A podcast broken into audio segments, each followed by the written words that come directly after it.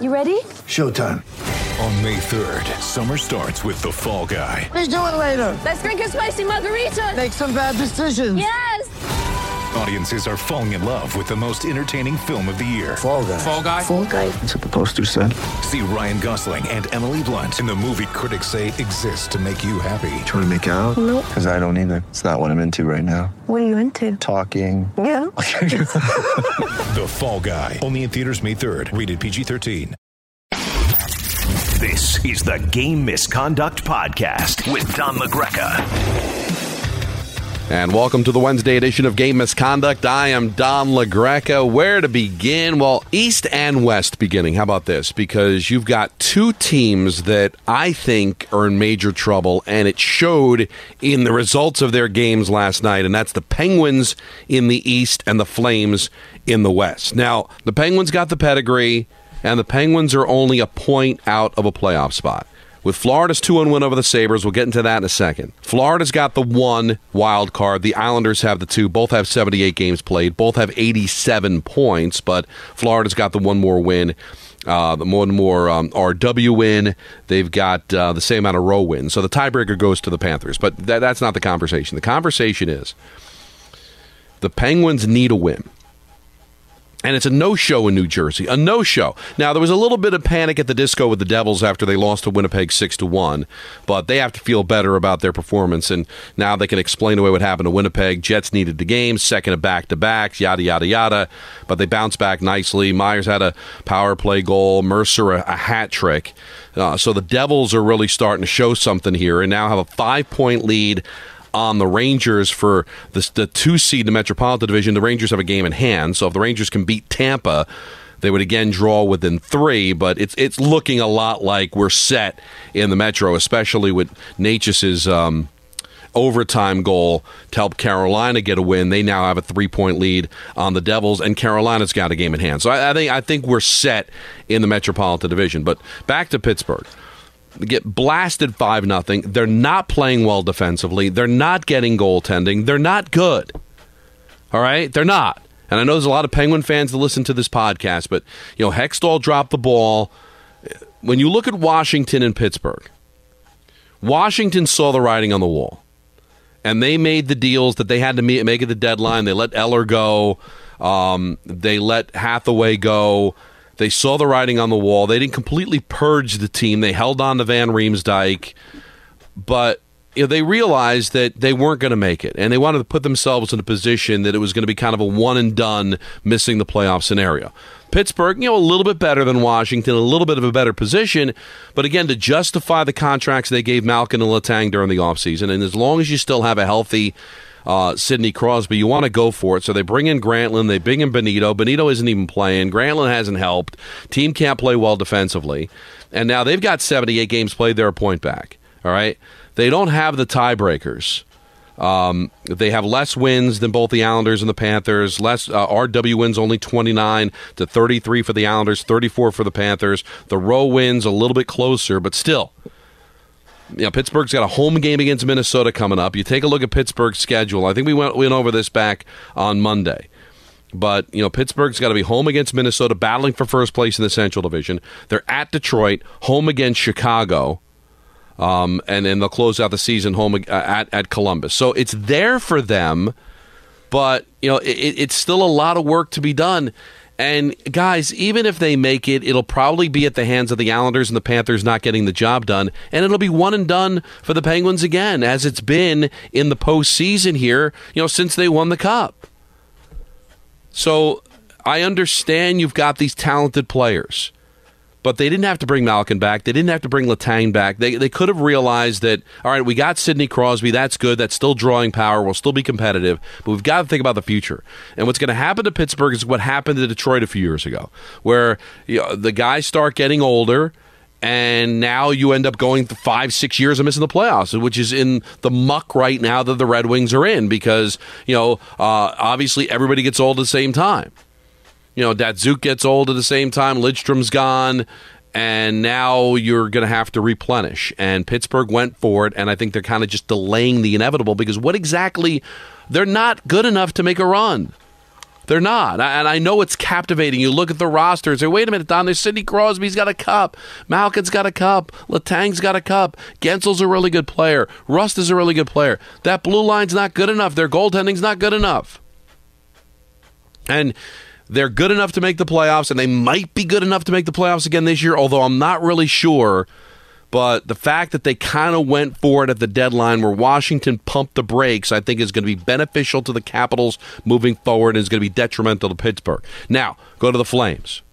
Flames have a glorious opportunity. They're taking on a Chicago Blackhawk team that's an also ran. And a chance with the idle Winnipeg Jets to be able to get two points and tie Winnipeg in points. Winnipeg would still have a game in hand. They've got a game tonight against the Jets. It was right there for the Flames. Winnable game against Chicago, going up against the team that you're facing to try to make the playoffs in Winnipeg, get a couple of wins. They they started Markstrom, so obviously they believe they're going to start Markstrom again today and go for it. And what do they do? They lose to the Blackhawks for a third time this year. And EJ mentioned it before earlier. That's that's where we're at, man. They're just not good enough. You get handed all these opportunities and you're just not good enough. You cannot lose at home to the Blackhawks in a must win situation. That's no offense to the Blackhawks. Got some decent players, but they're done. Their season's over. They traded away Patrick Kane. They're done. They're in your building, a must win situation, and you lose again? Not good enough. Now, we'll see. They'll probably tease us again. They'll beat Winnipeg tonight. Hey, we're back in this thing. Winnipeg's still going to have a game in hand, and the Flames will still find a way to screw it up because you're not good enough. Not good enough. And that could be said for a lot of these teams. I mean, we, we, we keep hanging on to the hope of uh, Buffalo because they got the games in hand. Still don't get it done, lose 2 1 to Florida. Give Florida credit, man. Florida's won four in a row. They took the bull by, bull by the horns. What have the Islanders done? They've dropped a couple in a row. You know, Pittsburgh's 4 and 6 in their last 10. Buffalo 4 4 and 2 in their last 10. Ottawa's 4 3 and 3 in their last 10. Detroit's 5 and 5 in their last 10. Washington is 2 6 and 2 in their last 10. Not good enough. You're out. When you need mealtime inspiration, it's worth shopping Kroger, where you'll find over 30,000 mouthwatering choices that excite your inner foodie. And no matter what tasty choice you make, you'll enjoy our everyday low prices, plus extra ways to save, like digital coupons worth over $600 each week. You can also save up to $1 off per gallon at the pump with fuel points. More savings and more inspiring flavors make shopping Kroger worth it every time. Kroger, fresh for everyone. Fuel restrictions apply. What does Florida do? Win four in a row, feeling good about themselves. Got a winnable game against Ottawa coming up. They are going to make the playoffs. And then it's just a matter of will the Islanders make it? Will the Penguins make it? Great. They somebody's got to make it. Who's going to take the bull by the horns? Islanders catch a break. They're going to take on Tampa on Thursday. Tampa's going to be in the second of back to backs. They're at the Garden tonight. I'll be on the call with Mike Rupp. So they might catch a break there and some winnable games down the stretch. But really, what's it for? I mean, the Panthers are in an excellent position here where they can avoid Boston. And now we've got the Islanders, we've got the Penguins, maybe the Sabres. All they'll be is a sacrificial lamb for Boston in the first round of the playoffs. And I know, all President's Trophy, teams lose with the President's Trophy. Show me something in these last four games, Islanders. Show me something in the last four games, Penguins. Show me something now in the last six games that Buffalo has that still keeps them alive. Show me but they probably won't because I don't think they're good enough. We mentioned the Hurricanes 3 2. They blow a lead in the third period, but they find a way to still be able to win the game. Give Ottawa credit. They get a goal from Brady um, um, Tkachuk. Power play goal early in the third period stays 2 2. Carolina can't crack the code, can't figure it out. And then a great play by Necas. They win the game, so they keep pace with New Jersey. That is a huge, huge win. Give the Predators credit. Win in overtime over the Golden Knights. That's a huge win for Nashville. Cody Glass on the power play, 330 in. So now Nashville, hey, Calgary couldn't do it. Maybe Nashville can. Nashville's still three points back of Winnipeg, same amount of games played. It's still going to be very, very tough. Nashville's got a very difficult schedule coming up to be able to navigate through. They've got to take on the Carolina Hurricanes. That's going to be the next game. That's going to be at home. They're going to be at Winnipeg, a chance to steal two points right there. At Calgary, finish them.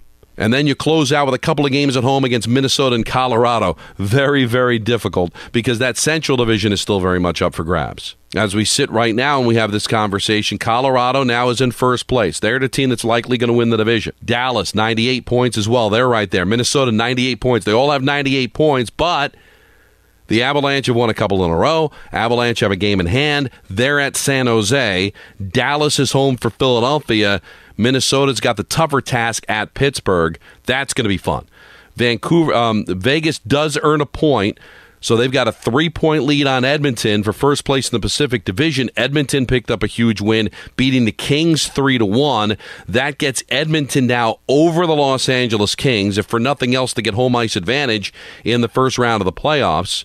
So Draisaitl gets his 51st of the year. Big third period for the Oilers. Oilers play tonight against Anaheim, and then the big one: Vegas and Los Angeles getting a chance to play each other. That is going to be a huge, huge game coming up on Thursday to really determine who's going to win that Pacific Division. That should be a lot of fun. So, Kings, Vegas. Um, you, you, take a look at what uh, Edmonton's been able to do. Skinner again, great last night. Very quietly, the Oilers with a plus 54 goal differential, and that right now is tied with the Devils and the Rangers for the second best in the NHL. Pretty good stuff happening over there in the National Hockey League's uh, Western Conference, and that should be a lot of fun. Edmonton's just so much fun to play uh, and to watch. Uh, a point for Connor McDavid. He assisted, I believe, on the Draisaitl goal, give him 147 points, so he still has time to get to become just the, what, seventh player in the history of the NHL to get to 150 points in one season. Just an incredible run. I'm having a lot of fun watching the Edmonton Oilers, and I know my producer Anthony Pusik's excited because months ago he predicted Edmonton to come out of the Western Conference. All right, so let's close it out with you at Don LaGreca hashtag game misconduct. Let's go to Tommy P. He says, "Who are some of your top underrated players of the season?" Wow. You know, I would have said uh, um, um, Kadri in Calgary. He had a couple of really bad turnovers last night. He's had a tough close to the season, but you know, underrated players in the National Hockey League. You know, he probably flies under the radar um, because we appreciate him around the Rangers. But you know, Mika Zibanejad is the engine that makes the Rangers go. I'm not sure how appreciated he is outside the metropolitan area. The same can be said for Mercer in New Jersey. He had a hat trick last night. I think Necas is a player that flies under the radar. All the conversations about Aho, Svechnikov before he got hurt, Burns and Slavin on the blue line, but I really think Necas has been a very, very underrated player. I don't know if you'd want to throw. Um, uh, a Nylander out there for Toronto. All the love always goes to to Matthews, but he's had a very good season. Point, I think, is now emerged beyond underrated players now in Tampa. Um, Kucherov and Stamkos get a lot of love, but Point has been just a, a, a terrific, terrific player. You go out west, um, you know, Rantanen – you know, because you know Landeskog has been out and MacKinnon gets a lot of love. Rantanen's going to score 50 goals this year, and I'm not sure people really appreciate uh, the kind of player uh, that he is. He's having a great year. Um, Beniers is going to pr- probably win Rookie of the Year in Seattle, um, so I'm not sure how underrated he is. Those are some of the guys, Tommy, that kind of pop up to me as you kind of throw that question out. Jacob says, I hope Toronto is ready because Vasilevskiy looks playoff ready right now. It's the only thing we're locked into in the playoffs is that we know that Tampa and Toronto are going to play each other. God, I, I'm, I'm a big law of averages guy. I mean, at some point, Toronto's going to get out of the first round, right? At some point, and at some point, will it all kind of catch up to Tampa Bay? I'm going to get to see him firsthand tonight, calling the play-by-play. I've been very fortunate uh, to call the play-by-play for all three of the Ranger Lightning games. I, I called the opener to the 3-1 win for the Rangers, and I called the game before New Year's on December 26th, the shootout loss in Tampa. So I'm going to get a first-hand look um, at uh, at that team for the first time in a little bit. get a, get a kind of feel for what they can be. Uh, but I'm really, really excited to see that Toronto Tampa series. I think it's going to be a, just a tremendous amount of fun. Kind of a shame that we're in this kind of situation um, where two really good teams, one of them is going to be out. But when is it going to be the time for Toronto? But you bring up a great point, Jacob, is you take a look at just how good Vasilevskiy is. He's the difference maker, right? That's why Tampa's always going to be in the conversation of moving on. As good as their players are, Hedman on the blue line, we mentioned Stamkos, Kucherov, Point, you know, the names go on and on, but the difference maker, does Carolina, does Toronto, um, do these teams have the goaltending that Tampa has? I mean, Vasilevskiy is a perennial Vezina Trophy candidate. As you said, he's starting to come into his own here.